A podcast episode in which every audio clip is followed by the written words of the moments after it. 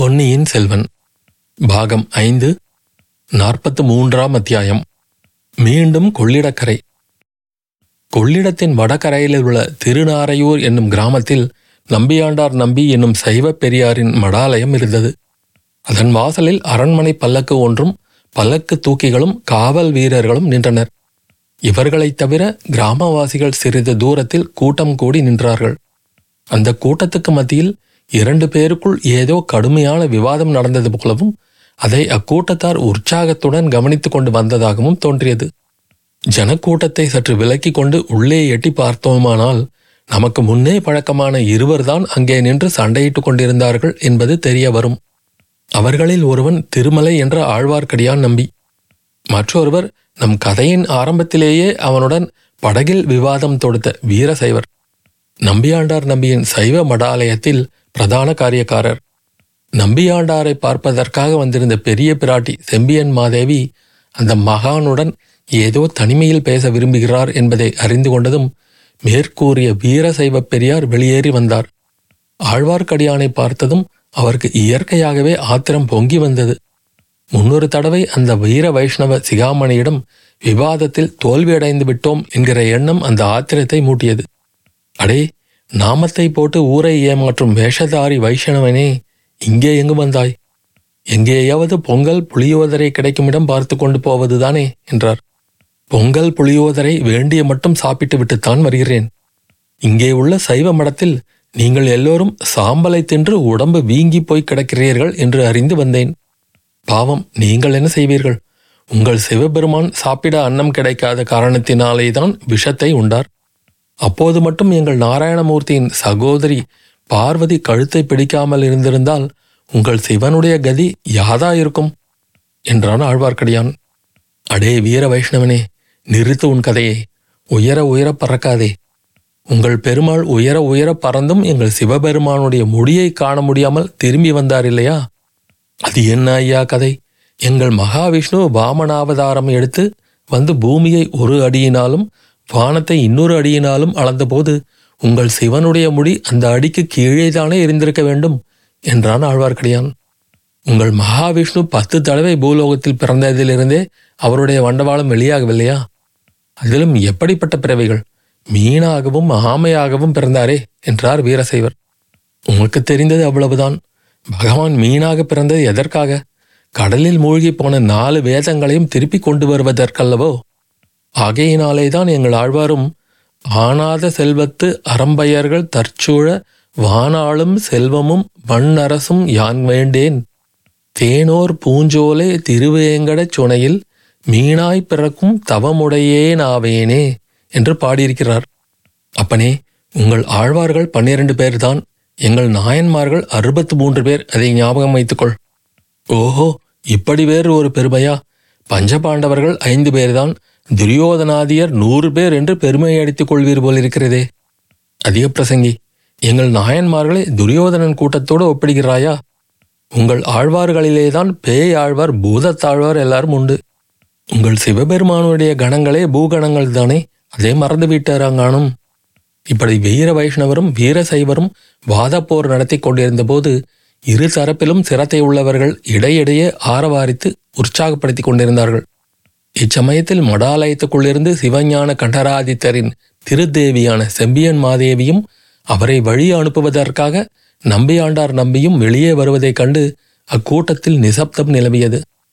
மழவரையன் மகளார் நம்பியாண்டாரிடம் விடைபெற்று கொண்டு வந்து ஆழ்வார்க்கடியானை பார்த்து, திருமலை, இங்கே கூட உன் சண்டையை ஆரம்பித்து விட்டாயா என்றார்.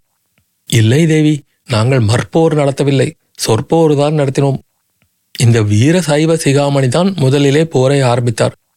எங்கள் சொற்போர் இங்கே கூடியிருப்பவர்களுக்கெல்லாம் மிக்க உற்சாகத்தை அளித்தது. அதனாலேதான் மடாலயத்துக்குள்ளே பிரவேசியாமல் இருந்தார்கள் என்றான் திருமலை. அப்பனே, தெய்வங்களுக்குள்ளே உயர்வு தாழ்வு சொல்லி வேடிக்கையாக கூட விவாதம் செய்யக்கூடாது. அதனால் சாதாரண ஜனங்களின் உள்ளம் குழப்பத்துக்கு உள்ளாகும். என் மாமனாராகிய பராந்தக தேவர் தில்லை சிற்றம்பலத்துக்கு பொற்கூரை வைந்தார். அம்மாதிரியே வீரநாராயணபுரத்தில் உள்ள அனந்தீஸ்வரர் கோயிலுக்கும் திருப்பணி செய்து மானியம் அளித்தார். அவர் காட்டிய வழியிலேயே நாம் அனைவரும் நடக்க வேண்டும் என்று கூறினார் செம்பியன் மாதேவி. பின்னர் தேவியார் சிவிகையில் ஏறிக்கொள்ளவும் சிவிகை மேற்கு நோக்கி சென்றது. காவற்காரர்கள் முன்னும் பின்னும் தொடர்ந்தனர். ஆழ்வார்க்கடியான் செம்பியன் மாதேவியின் சிவிகைக்கு சமீபமாக நடந்து சென்றான். சிறிது தூரம் சிவிகை போன பிறகு ஆழ்வார்க்கடியான் பெரிய பிராட்டியை பார்த்து, தேவி, நம்பியாண்டாரை நம்பி வந்த காரியம் என்ன ஆயிற்று என்று கேட்டான். என் மனம் கலக்கம் நீங்கி தெளிவு அடைந்து விட்டது திருமலை. மதுராந்தகன் சிங்காதனம் ஏறுவதை வேறு வழியில் தடுக்க முடியாவிட்டால் உலகம் அறிய உண்மையை சொல்லிவிடுவதே முறை என்று நம்பியாண்டார் சொல்லிவிட்டார். நானும் அதை மனப்பூர்வமாக ஒப்புக்கொண்டு உறுதியடைந்து விட்டேன் என்றார் செம்பியன் மாதேவி. நம்பியாண்டார் அவ்விதம் கூறுவார் என்றுதான் முதன் மந்திரியும் எதிர்பார்த்தார். ஆயினும் தாங்கள் இந்த பிரயாணம் வந்தது மிக நல்லதாய் போயிற்று தாயே. தாங்கள் இந்த விஷயமாக உடனே முடிவு செய்வதற்கு இன்னும் அதிகமான அவசியம் நேர்ந்திருக்கிறது. கடம்பூரிலிருந்து மிக பயங்கரமான செய்தி வந்திருக்கிறது. அது இன்னும் இந்த ஊரில் உள்ளவர்களுக்கு தெரியாது. தெரிந்தால் இங்கு ஒருவரும் இருந்திருக்க மாட்டார்கள். எல்லாரும் இளவரசரின் இறுதி ஊர்வலத்தை பார்ப்பதற்கு போயிருப்பார்கள் என்றான் ஆழ்வார்க்கடியான். திருமலை, என்ன சொல்லுகிறாய்? என்ன பயங்கரமான வார்த்தை! எந்த இளவரசர்? என்ன இறுதி ஊர்வலம் என்று தேவி கேட்டார். மன்னிக்க வேண்டும் தாயே, சோழ குலத்தில் இதுவரை இம்மாதிரி துர்ச்சம்பவம் நடந்ததில்லை. கடம்பூர் அரண்மனையில் ஆதித்த கரிகாலர் காலமானார். துர்மரணம் என்று சொல்லுகிறார்கள். யாரால் நேர்ந்தது, எப்படி நேர்ந்தது என்று மட்டும் தெரியவில்லை. பலர் பலவாறு சொல்கிறார்கள். ஆதித்த கரிகாலர் அகால மரணமடைந்த பிறகு கடம்பூர் அரண்மனை முழுவதும் தீப்பட்டு எரிந்து விட்டதாம். இளவரசரின் சடலத்தை தஞ்சைக்கு ஊர்வலமாக எடுத்து வருகிறார்களாம். திருக்கோவலூர் மலையமான் கடம்பூர் சம்புவரையரையும் அவருடைய குடும்பத்தையும் சிறைப்படுத்தி அழைத்து வருகிறாராம். ஊர்வலத்தில் ஒரு லட்சம் ஜனங்களுக்கு மேல் முன்னும் பின்னும் வருகிறார்களாம். அவர்கள் கொள்ளிடக்கரைக்கு வருவதற்குள் நாம் அந்த நதியை கடந்துவிட வேண்டும். திருமலை, நீ சொல்வது உண்மையிலேயே பயங்கரமான செய்திதான். வானத்தில் தூமகேது தோன்றியதின் காரணமாக ஜனங்கள் எதிர்பார்த்த விபரீதம் நேர்ந்துவிட்டது. ஆஹா, அந்த அசகாய சூரனின் கதி எப்படியா முடிய வேண்டும்? ஐயோ, சுந்தர சோழருக்கு இது தெரியும் போது என்ன பாடுபடுவார்!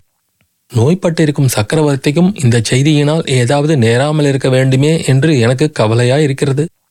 கருணை கடலான சிவபெருமான் தான் சோழ குலத்தை காப்பாற்ற வேண்டும் என்றார் மழவரையர் மகளார். தாயே, சோழ குலத்துக்கு நேர்ந்திருக்கும் ஆபத்து ஒரு புறம் இருக்கட்டும், இந்த துர்நிகழ்ச்சியினால் சோழ சாம்ராஜ்யமே சின்னா பின்னமாகிவிடலாம் என்று எனக்கு பயம் உண்டாகிறது. அது ஏன் அந்த எண்ணம் உனக்கு உண்டாயிற்று திருமலை? சோழ நாட்டு தலைவர்கள் சிற்றரசர்களுக்குள்ளே பெரும் சண்டை மூடலாம். இவ்வாறு சோழ நாட்டில் உள் சண்டையினால் இரத்த வெள்ளம் ஓடிக்கொண்டிருக்கும் போது வெளிநாட்டு பகையவர்கள் தைரியம் கொண்டு படையெடுக்க தொடங்கிவிடுவார்கள்.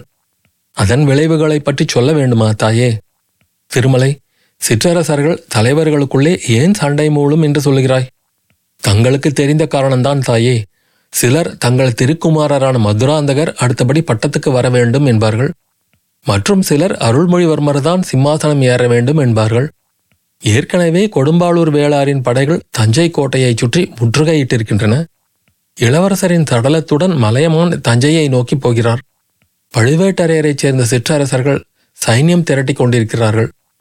ஆகையால் தஞ்சையிலும் தஞ்சையைச் சுற்றிலும் சோழ நாட்டு வீரர்கள் ஒருவரை ஒருவர் கொன்று கொண்டு இரத்த வெள்ளம் பெருக்கப் போகிறார்கள். காவேரி முதலிய ஐந்து ஆறுகளிலும் தண்ணீர் வெள்ளத்துக்கு பதிலாக இரத்த வெள்ளம் ஓடப்போகிறது. மகா அறிவாளியான முதன் மந்திரி அனிருத்தரே கலக்கமடைந்திருக்கிறார். விஜயாலயரும் ஆதித்தரும் பராந்தகரும் தங்கள் திருக்கணவரான கண்டராதித்தரும் நிலைநாட்டிய சோழ பேரரசு நம் நாளில் அழிந்து போய்விடலாம் என்றே பயப்படுகிறார். இதை தடுப்பதற்கு அனிருத்தருக்கே வழி ஒன்றும் தோன்றவில்லை என்றான் ஆழ்வார்க்கடியான். திருமலை, இறைவன் அருளால் இந்த மாபெரும் சாம்ராஜ்யத்துக்கு அத்தகைய விபத்து நேராமல் நான் தடுப்பேன்.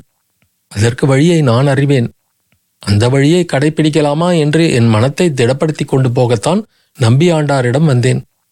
மதுராந்தகனுக்கும் அருள்மொழிவர்மனுக்கும் சிங்காதன போட்டி ஏற்பட்டால்தானே உள்நாட்டு சண்டை மூளும். ஆம் தாயே, அத்தகைய சண்டை மூளாமல் எப்படி தடுக்க முடியும்? ஆதித்த கரிகாலர் பிராயத்தில் சிறிது மூத்தவர் என்ற காரணமாவது இதுவரையில் சொல்லக்கூடியதாயிருந்தது. இப்போது அவரும் போய்விட்டார். தங்கள் திருப்புதல்வரை காட்டிலும் அருள்மொழிவர்மர் இளையவர். ஆனால் மலையமானும் வேளாரும் சோழ நாட்டு மக்களும் இனி அருள்மொழிவர்மருக்கே பட்டம் என்று வற்புறுத்தப் போகிறார்கள். பழுவேட்டரையர்கள் அதை ஒத்துக்கொள்ளப் போவதில்லை. திருமலை, யார் ஒத்துக்கொண்டாலும் சரி ஒத்துக்கொள்ளாவிட்டாலும் சரி, மதுராந்தகன் சிங்காதனம் ஏறமாட்டான். அதை நான் பார்த்து கொள்வேன். மகா புருஷராகிய என்னுடைய பதியின் விருப்பத்தை நான் நிறைவேற்றுவேன். மதுராந்தகனுக்கு பட்டம் இல்லை என்று முடிவானால் உள்நாட்டு சண்டையும் இல்லைதானே? ஆம் அன்னையே, சோழ சாம்ராஜ்யம் சர்வநாசம் அடையாமல் இச்சமயம் தாங்கள் காப்பாற்றினால்தான் உண்டு, வேறு வழியே கிடையாது என்றான் ஆழ்வார்க்கடியான். என்னால் ஆவது ஒன்றுமில்லை. மாதொரு பாகனாகிய மகேஸ்வரன் எனக்கு அத்தகைய சக்தியை அருள வேண்டும் என்றார் பெரிய பிராட்டியார். சிறிது நேரம் இருவரும் மௌனமாக சென்றார்கள். கொள்ளிடத்தின் ஓடத்துறை சற்று தூரத்தில் தெரிந்தது. திருமலை, சற்று முன் ஒரு பயங்கரமான செய்தியை கூறினாய். ஆதித்த கரிகாலன் உயிரிழந்தான் என்றாய். மூன்று உலகையும் ஆள வேண்டிய அந்த வீராதி வீரன் இறந்ததே விபரீதமான செய்திதான். இளவரசன் துர்மரணம் அடைந்ததாக கூறினாயே, அது எப்படி? தன் உயிரை தானே போக்கிக் கொண்டானா, அல்லது யாராவது அவனை கொன்றுவிட்டதாக சொல்கிறார்களா என்று பெரிய பிராட்டி வினவினார். தேவி, அதை பற்றி பலவித பேச்சுகள் பரவி வருகின்றன.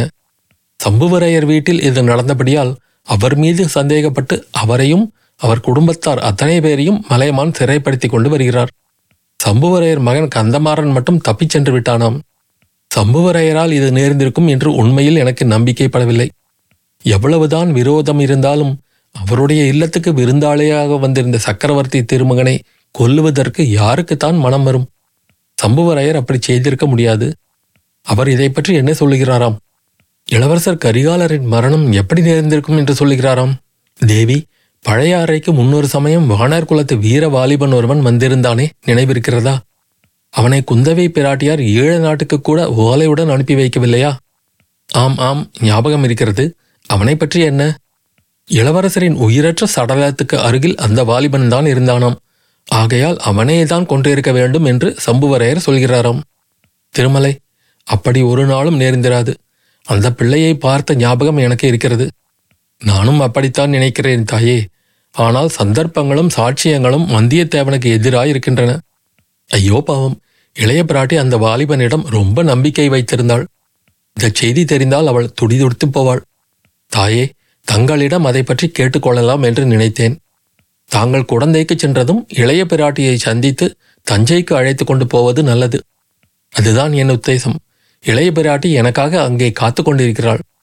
மற்றவர்கள் மூலம் பராபரியாக இளைய பிராட்டிக்கு செய்தி தெரிவதற்கு முன்னால் தாங்களே சொல்லிவிடுவதுதான் நல்லது. அப்படியானால் இப்போது நீ என்னுடன் வரப்போவதில்லையா திருமலை? தேவி, தாங்கள் அனுமதி கொடுத்தால் கொள்ளிடத்தின் தென்கரையில் தங்களிடம் விடை பெற்றுக் கொள்ள விரும்புகிறேன். எங்கே போகப் போகிறாய்? இளவரசர் கரிகாலரின் மரணத்தில் ஏதோ ஒரு மர்மம் இருக்கிறது. அதை கண்டுபிடித்து வருவதற்காக போக விரும்புகிறேன். எப்படி கண்டுபிடிப்பாய்? தேவி, பாண்டிய நாட்டு சதிகாரர்களை பற்றி தங்களுக்கு முன்னமே ஒரு முறை சொல்லியிருக்கிறேன். அச்சதிகாரர்களில் ஒருவனை கொள்ளிடத்தின் தென்கரையில் நான் வரும்போது பார்த்தேன் என்றான் திருமலை. உடனே நீ ஏன் அவனை பின்தொடர்ந்து செல்லவில்லை? கொள்ளிடத்தின் வடகரைக்கு வந்த பிறகுதான் கரிகாலர் மரணத்தை பற்றி செய்தி தெரிந்தது. அரசி, எனக்கு விடை கொடுங்கள்.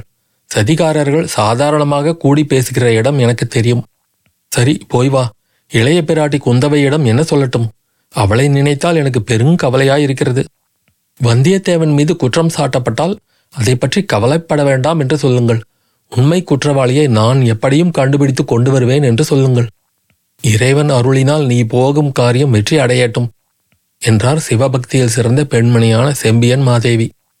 இதற்குள் கொள்ளிடக்கரை வந்துவிட்டது. பெரிய பிராட்டி செம்பியன் மாதேவியும் பரிவாரங்களும் ஏறி செல்வதற்காக படகுகள் காத்திருந்தன. ஆழ்வார்க்கடியான் வேறொரு சிறிய படகு பிடித்து கொண்டு அவர்களுக்கு முன்னால் விரைந்து படகை செலுத்தச் சொல்லி அங்கிருந்து சென்றான். அத்தியாயம் முடிவு.